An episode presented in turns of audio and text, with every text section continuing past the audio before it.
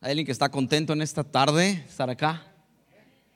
Pues no le puedo decir que sonría porque pues ya, pero aunque sea los ojitos que como que está sonriendo, ¿no? Porque ya por los ojos, aunque sea sonriendo. Primera de Crónicas, capítulo 13. Y quiero que levante su mano así conmigo, así, o su Biblia, o su mano, o lo que tenga. Y quiero que repita conmigo fuerte esto que vamos a decir, pero, pero fuerte como si le fuera a los osos, ¿no? Y si le va a, los, a, los, Packers, pues por favor, ah, no. si le va, como que, como que si desayunó, ¿no? Diga conmigo, yo soy, pero fuerte, pues como que le va a las chivas y no a la América. Yo soy lo que dice la palabra que yo soy. Yo tengo lo que dice la palabra que yo tengo yo puedo hacer lo que dice la palabra que yo puedo hacer. Soy más que vencedor. Todo lo puedo en Cristo. Mayor es el que está conmigo que los problemas que están en el mundo, que los demonios que están en el mundo, que las enfermedades que están en el mundo. El Espíritu de Dios está sobre mí y Él me ha ungido a mí para predicar su palabra, para sanar enfermos, para echar fuera demonios. Satanás no va a ganar y yo no voy a perder. Yo nací para ganar. Yo nací para vencer. Yo nací para triunfar. Yo nací para conquistar. Satanás no va a ganar y yo no voy a perder. En el nombre de Jesús. Amén y amén. Dale un fuerte aplauso a Jesús, si lo crees. Primera de Crónicas 13, 1. Dice, bueno, antes de eso, después de morir el rey Saúl, el primer rey de Israel, 40 años de, de un reinado nefasto, en el cual se había perdido uno de los objetos religiosos más importantes, que era el arca de la presencia. El arca que era una caja de, madera y, cubierta de oro, que es donde bajaba la presencia de Dios, se había perdido. Y David lo primero que hace cuando él, cuando él es rey, ¿qué harías el primer día que te establecen como rey de una nación? Tal vez haríamos una fiesta, un party, ¿verdad? Pero él dijo, no, lo primero que voy a hacer es recuperar la presencia de Dios. Fue tras ella, versículo 1 dice, y David consultó con todos sus oficiales, entre ellos los generales y capitanes de su ejército. Luego se dirigió a toda la asamblea de Israel con las siguientes palabras. Y dijo, si ustedes lo aprueban y si es la voluntad del Señor nuestro Dios, enviemos un mensaje a todos los israelitas por toda, por toda esta tierra, incluidos los sacerdotes y los levitas en sus ciudades y pastizales a que se unan a nosotros. Es hora de traer de regreso el arca de nuestro Dios porque la descuidamos durante el reinado de Saúl. Y toda la asamblea estuvo de acuerdo porque el pueblo comprendía que esto era lo correcto.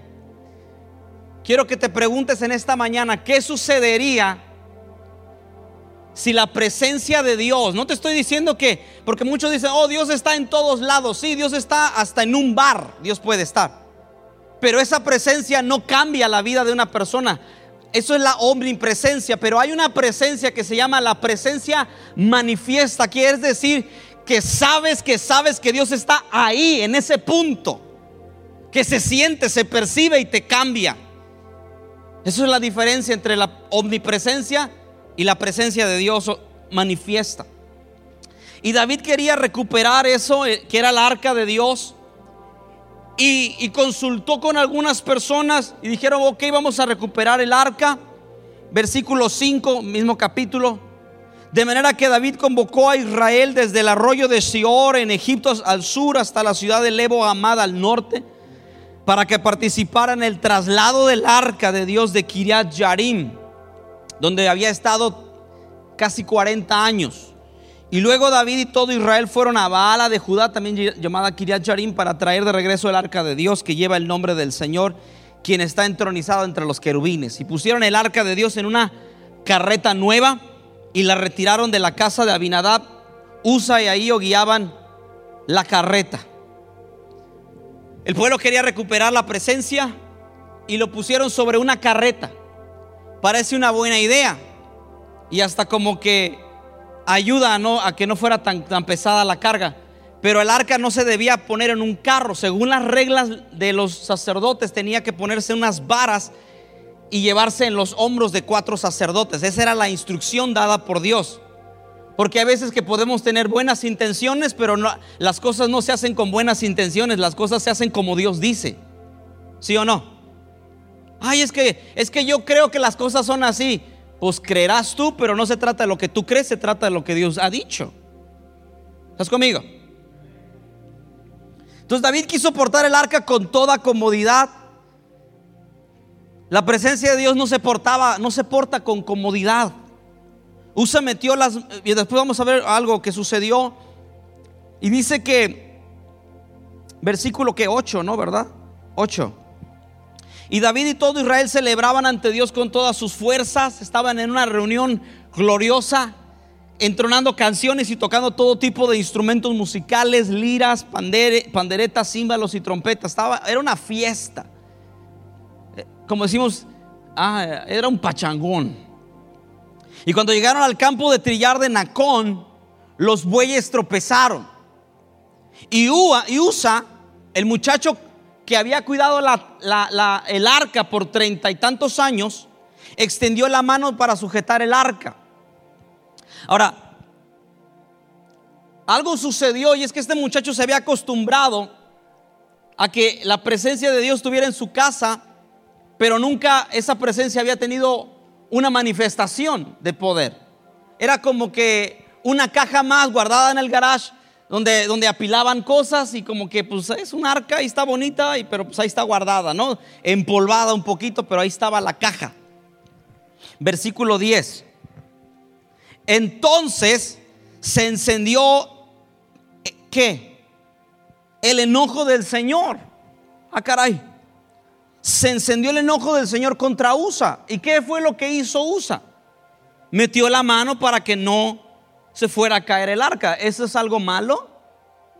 Al parecer no. Pero según las instrucciones de por Dios, dadas por Dios, nadie podía tocar el arca porque era algo muy sagrado. Solo los sacerdotes. Y seguimos leyendo y dice, y lo hirió de muerte porque había puesto su mano sobre el arca. Y así fue como Usa murió ahí en la presencia de Dios. Muchos piensan que eso era del Antiguo Testamento, pero si tú lees Hechos capítulo 5, una persona murió solo por mentir. Esa es otra historia. Y David se enojó porque la ira del Señor se había desatado contra Usa y llamó a ese lugar Fares Usa, que significa desatarse contra Usa, el nombre que conservaría hasta el día de hoy. Ahora David tenía miedo de Dios y preguntó, ¿cómo podré regresar el arca de Dios para que esté bajo mi cuidado? David no tras, por lo tanto David no trasladó el arca a la ciudad de David, sino que la llevó a la casa de una persona. ¿Cómo dice en tu Biblia? ¿El nombre de esa persona? Dilo fuerte, Obed Edom. Vamos a hablar de él esta tarde. Obed Edom, ¿de dónde? De Joliet de Gad. Ah. David se entristeció porque queriendo hacer algo bueno, no se logró, sino que sucedió la muerte de un muchacho. Y David, en lugar de, intentarlo otra vez, dijo, no, no, no, esto es peligroso, tenemos que hacerlo con cuidado. Y la llevaron a la casa de, un de una persona llamada Obed Edom. Y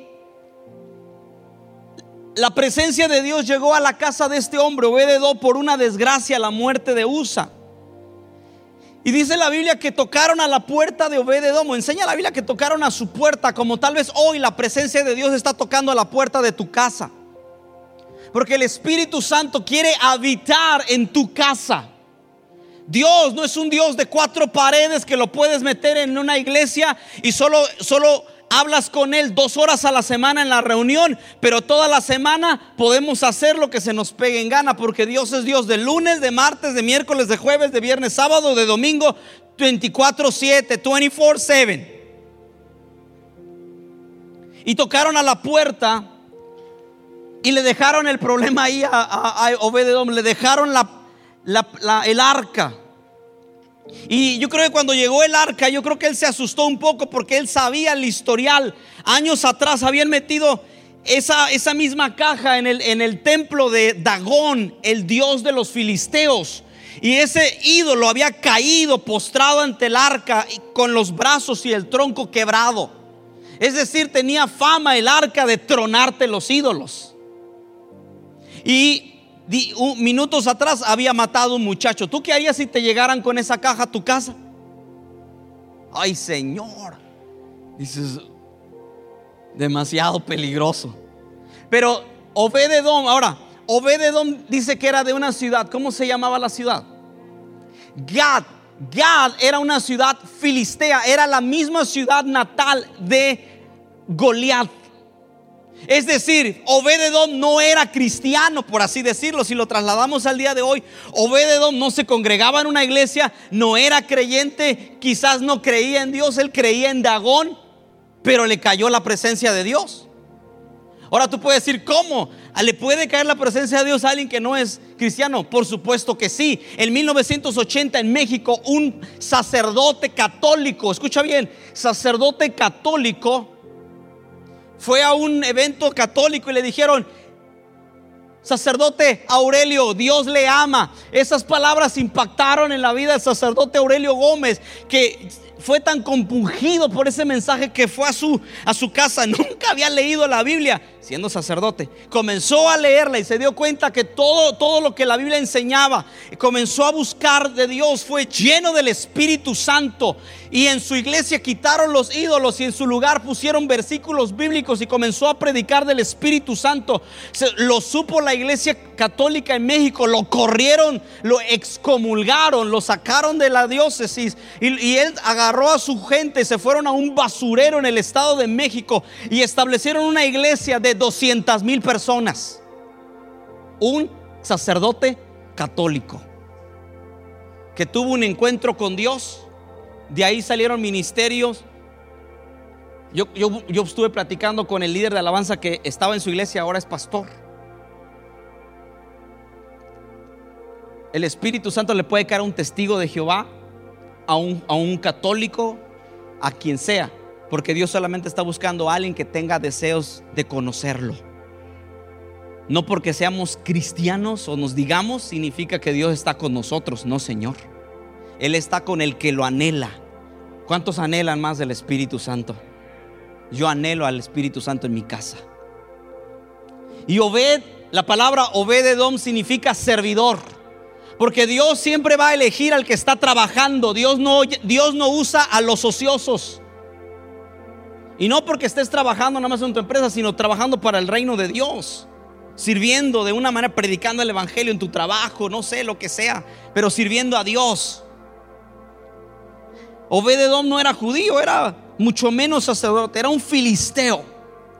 Pero a diferencia de David, era un era en, su primer intento, Obededón supo cómo hacer que la presencia de Dios se sintiera bienvenida en su casa. Y fíjate lo que sucedió. Primera de Crónicas 13, 14. Me encanta este versículo. Dice, y el arca de Dios permaneció en la casa de Obededón cuánto tiempo. ¿Cuánto? Tres meses. ¿Y qué sucedió? ¿Cuál fue el resultado? El Señor bendijo a los de la casa de Obededón y a todo lo que él poseía. Escucha bien. Aprende a tratar bien la presencia de Dios en tu casa. ¿Cómo viviríamos? Quiero que reflexiones sobre esto. ¿Cómo viviríamos si fuéramos conscientes de que el Espíritu Santo está en nuestra casa? Que se sienta a ver Netflix contigo.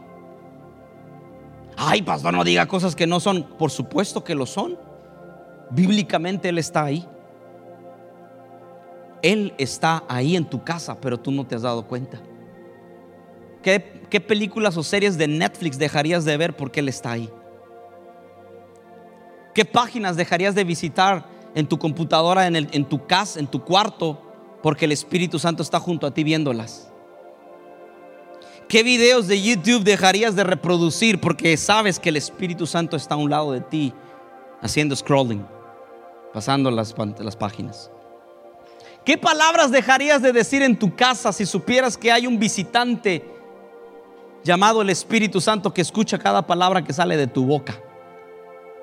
¿Qué música dejarías de reproducir en tu casa, en tu iPod o en lo que utilices? Porque sabes que Él está escuchando también esa música. ¿Cómo viviríamos en nuestros hogares si entendiéramos que verdaderamente Dios está allí con nosotros? Porque la transformación comienza en nuestra casa. Si vemos, si viéramos actitud de pecado en nuestros hogares, no toleraríamos el pecado. Comenzando por nosotros, porque a veces los jefes de la pandilla somos los padres. ¿Sí o no? No me dejen solo, papás. Los alibabás somos nosotros y nuestros hijos los 40 ladrones.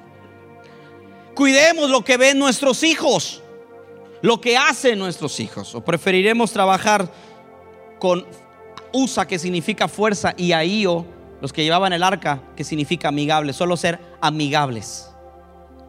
La pérdida del arca fue, fue producida por los hijos de Elí. Es otra historia que no quiero tocar ahora. Y la presencia de Dios estuvo 90 días en la casa de Obed Edom. Si tú y yo tratamos bien la presencia de Dios, la presencia de Dios bendecirá tu casa.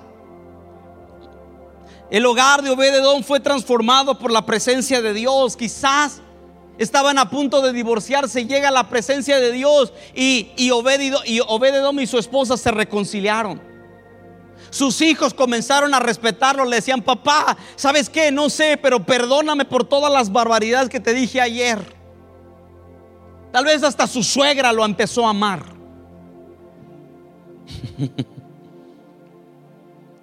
su negocio comenzó a prosperar. Hasta el jardín se veía más verde. Porque donde la presencia de Dios llega, todo cambia. En la iglesia venimos a celebrar la presencia de Dios, pero es en nuestras casas donde honramos y obedecemos a Dios. Yo quiero que te preguntes esto. ¿Hay honra de la presencia de Dios en tu casa? ¿Se honra la presencia de Dios en tu casa? ¿Es Dios lo primero en tu casa? Yo quiero que, te que medites sobre eso. ¿Es Dios Ahora, todos, si yo le preguntara a cada uno de ustedes, ¿es Dios lo más importante para ti? ¿Tú qué crees que responderíamos? Pues que sí, ¿quién va a decir que no? Si aquí todos somos santos, nada más nos faltan las alas. Para ser Tinkerbell será, porque Ángel no creo. Yo comenzando. Pero honestamente, ¿es Dios la persona más importante en tu hogar? Porque si tú comienzas a honrar la presencia de Dios en tu casa y hacer de ella una habitación, verdaderamente, tu familia, tu hogar puede cambiar radicalmente. Te lo aseguro porque yo lo he visto. Te lo aseguro. Yo he visto familias enteras, decenas de familias que honraron la presencia de Dios en sus casas y sus hijos que eran unos hijos del diablo, con todo respeto. Pero hasta Jesús dijo que unos eran hijos del diablo, ¿no? Fueron cambiados por la presencia de Dios. Lo que tú, no, tú y yo no podemos hacer por nuestros hijos, porque va a llegar un momento donde no vamos a poderlo hacer por más que hagamos y pongamos a los santos de cabeza, ¿sí o no? La presencia de Dios lo va a hacer. Ni esfuerzo vas a tener que hacer porque el Espíritu Santo se va a encargar de eso pero tú tienes que hacer un lugar para Él, que Él sea lo más importante. No de una manera religiosa, pero sí que sepan que es lo más importante. Tú pregúntale a mis hijas, ¿qué, hace tu papá lo primero? Que, ¿A dónde encuentras a tu papá en la mañana? Ellas ya saben para dónde correr. A un sofá en la sala, ahí está su papá. ¿Y qué, le, y, qué le, y, qué está haciendo? Está platicando con Dios.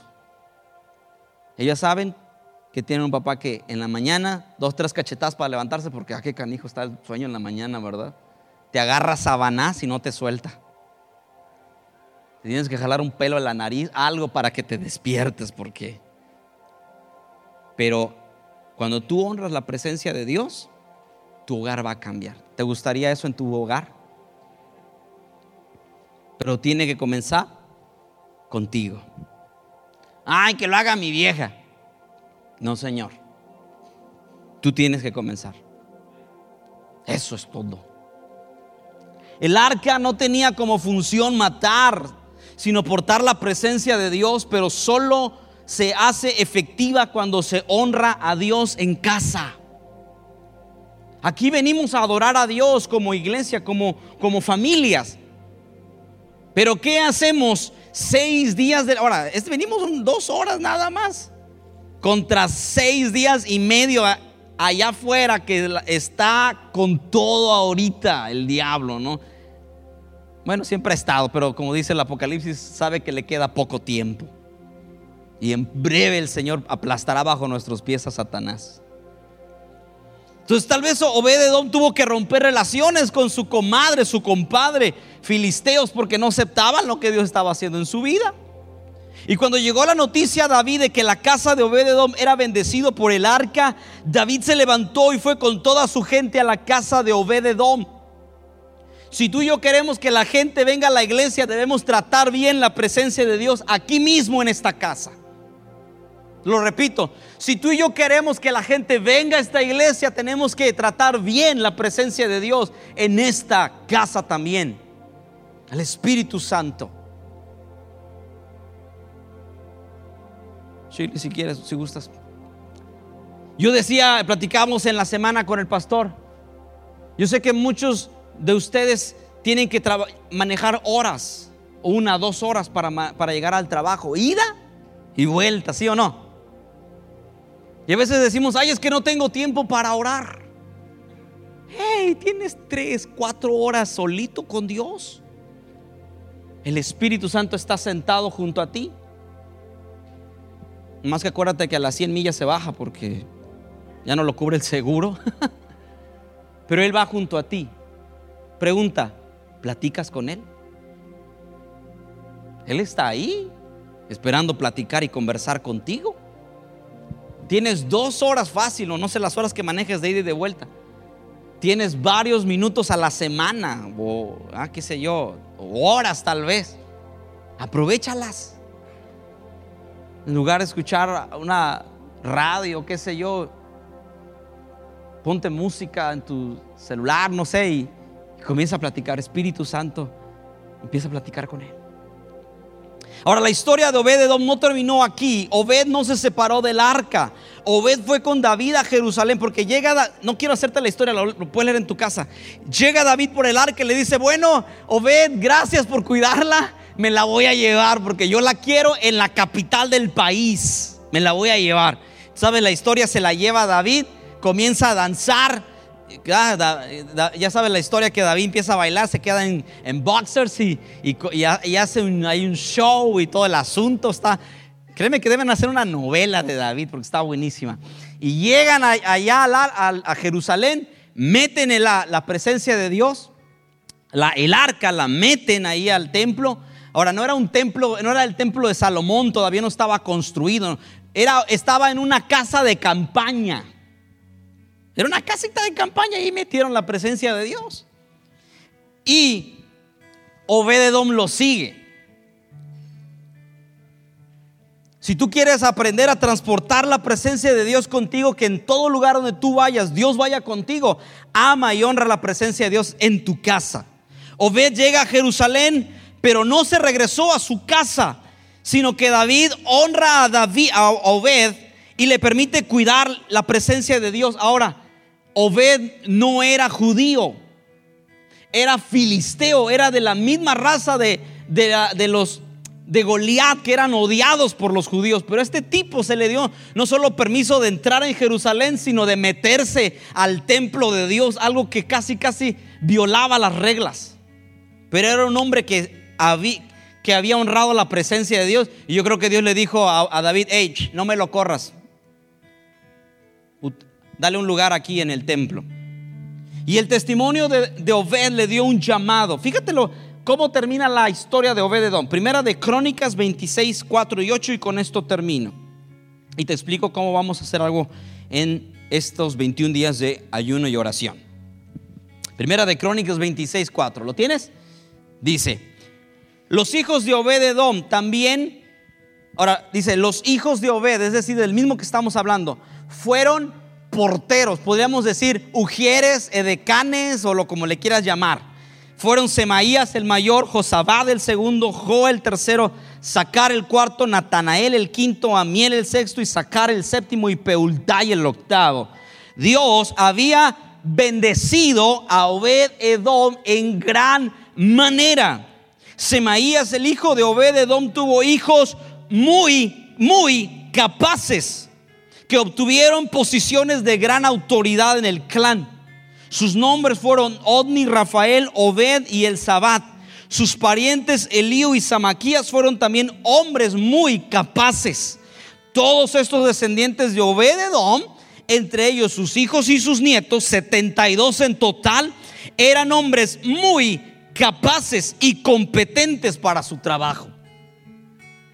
Por causa de un tipo que supo honrar la presencia de Dios en su casa, 72 personas fueron incluidas en, el pueblo de Israel. Y no solo eso, sino que se ocuparon un lugar en el templo guardando y cuidando la presencia de Dios. En pocas palabras, fueron metidos al ministerio, sirvieron a Dios y su nombre se escribió en la Biblia. ¿Te gustaría que tus hijos y tus hijas amaran, sirvieran a Dios con todo tu corazón? Que cuando tú cierres tus ojos a este mundo, tus hijos digan, no te preocupes, papá, mamá, voy a amar y a servir a Dios con todo mi corazón y me voy a asegurar de que mis hijos, nietos, tataranietos y hasta mil generaciones amen y sirvan a, Dios con todo su corazón. Yo moriría en paz y a gusto escuchando eso de mis hijas.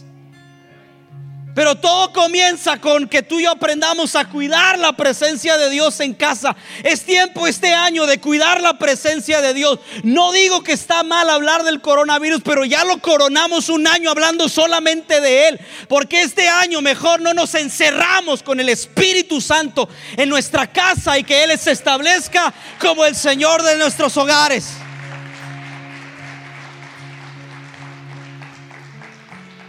¿Qué sucedería si este año la presencia de Dios llegara a tu casa? Y que de pronto Él estuviera ahí. Que entrara la gente, que entrara tu comadre, la chismosa, y dijera, oye manita, como que se siente algo aquí, se siente una buena vibra. Y tú le dirías, no, es el Espíritu de Dios que está aquí conmigo. ¿Te gustaría recibir a Jesús? O que llegue tu compadre, ah, el, el, Borolas, ¿no? No sé. y diga, oiga, compadre, no sé por qué, pero me dan unas ganas de llorar cada vez que entro en tu casa. Yo lo he visto. En México, ahí en, donde vivíamos, mandaban gente, tú sabes, del narcotráfico, pues, pues para checar por qué tanta gente iba a ese lugar. Y un día me topé con un muchacho, estaba, llegué a la reunión y me dicen, pastor, pastor, vea, queremos presentarle a alguien. Y estaba sentado un muchacho, sus brazos llenos de tatuajes, llorando. Le digo, ¿qué pasó, hijo? Dice, llorando, me dijo, pastor, dice, me enviaron para, ¿sabes? Los halcones, a ver cómo está aquí el movimiento. Dice, pero desde que llegué no he dejado de llorar. Dice, y, y hay algo aquí. Dice, no se preocupe, no voy a decir nada, solo voy a decir que todo está bien. Dice, pero me puedo quedar a la reunión. Le digo, quédate por favor. Y oré por él. Que eso sucediera. ¿Te gustaría que eso sucediera aquí? Puede suceder.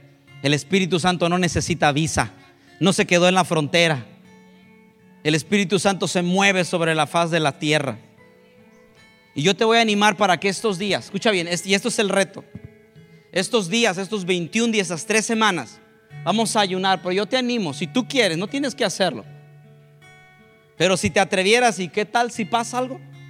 Y estas tres semanas, en la noche, antes de dormir, a la hora que mejor se te acomode, por los horarios, tomaras a tu familia y les dijeran, esposa, esposo, hijos, vamos a orar. 10, 15 minutos, una hora, dos horas, lo que tú quieras, pero algo. Y los juntaras, y dijeran, vamos a orar y vamos a adorar a Dios. ¿Por qué cosas vamos a orar? En estos días vamos a estar subiendo en la página de Facebook las peticiones de oración por las que vamos a orar cada día. Si tú las quieres, quieres unir, adelante. Si tú tienes tus propias peticiones, adelante también. ¿Me explico? Aquí sin límite de, de tiempo, ¿no? Y toma tu familia y comienza a orar. Ora por ellos. Un día un papá se juntó a sus hijos con temor porque eran adolescentes, dijo, híjole, y si no les gusta y, y tú sabes. Y bueno, pues ahí como pudo, nunca lo había hecho, pero lo, hizo cuando sus hijos eran jóvenes. Leyó un versículo, oraron, oró por ellos y sus hijos con lágrimas le dijeron, papá, ¿por qué nunca lo habías hecho? ¿Por qué nunca habías hecho esto? Nos sentimos muy bien. Quizás pueda que sea tu caso, no lo sabemos. Y Dios haga algo en, tus, en tu familia. ¿Te gustaría? ¿Te gustan los retos y los desafíos? Ahí te suelto uno. Para que te y si tú te y si tú dices, "Écheme más." a los que quieren más. Hay un libro que se llama Reinicio que lo puedes adquirir en las oficinas y puedes también incluirlo en tu tiempo devocional y leerlo que te va a ayudar también para establecer hábitos espirituales en estos días. Pero ahí te dejo ese reto. Cada día, unos minutos, pueden ser cinco, pueden ser diez, pueden ser quince, lo que tú quieras. Cada quien conoce su gente. Y que tengamos un tiempo de oración. Puedes meterle lectura bíblica, pero uno o dos versículos. No le vayas a meter el Salmo 119. uno o dos. Hablen de eso y ora por tu familia. Y de preferencia el primer día, papá, sé tú el que ora por ellos. Aunque nada más digas, Señor, bendícelo y bendícelo y de ahí no salgas, pero ora por ellos. ¿Estás conmigo? Te agradezco tu tiempo por escucharme. Ahora yo te quiero animar para que oremos y que, ¿cuál va a ser la, petición? Espíritu Santo, ven a mi casa en, esta, en, este, en este día, en estos días. Pero no vengas tres meses. Hombre, si Dios hizo eso tres meses, que Él se quede 10 años, 20 años, 30 años, el resto de tus días, ¿qué no podría suceder? Imagínate. Y eso era un tipo que no era ni cristiano. ¿Cuánto más tú y cuánto más yo? Seguro que Dios quiere. Pero lo es, no es si Dios quiere. La pregunta es, ¿tú quieres? Hoy el Espíritu Santo te pregunta, ¿tú quieres?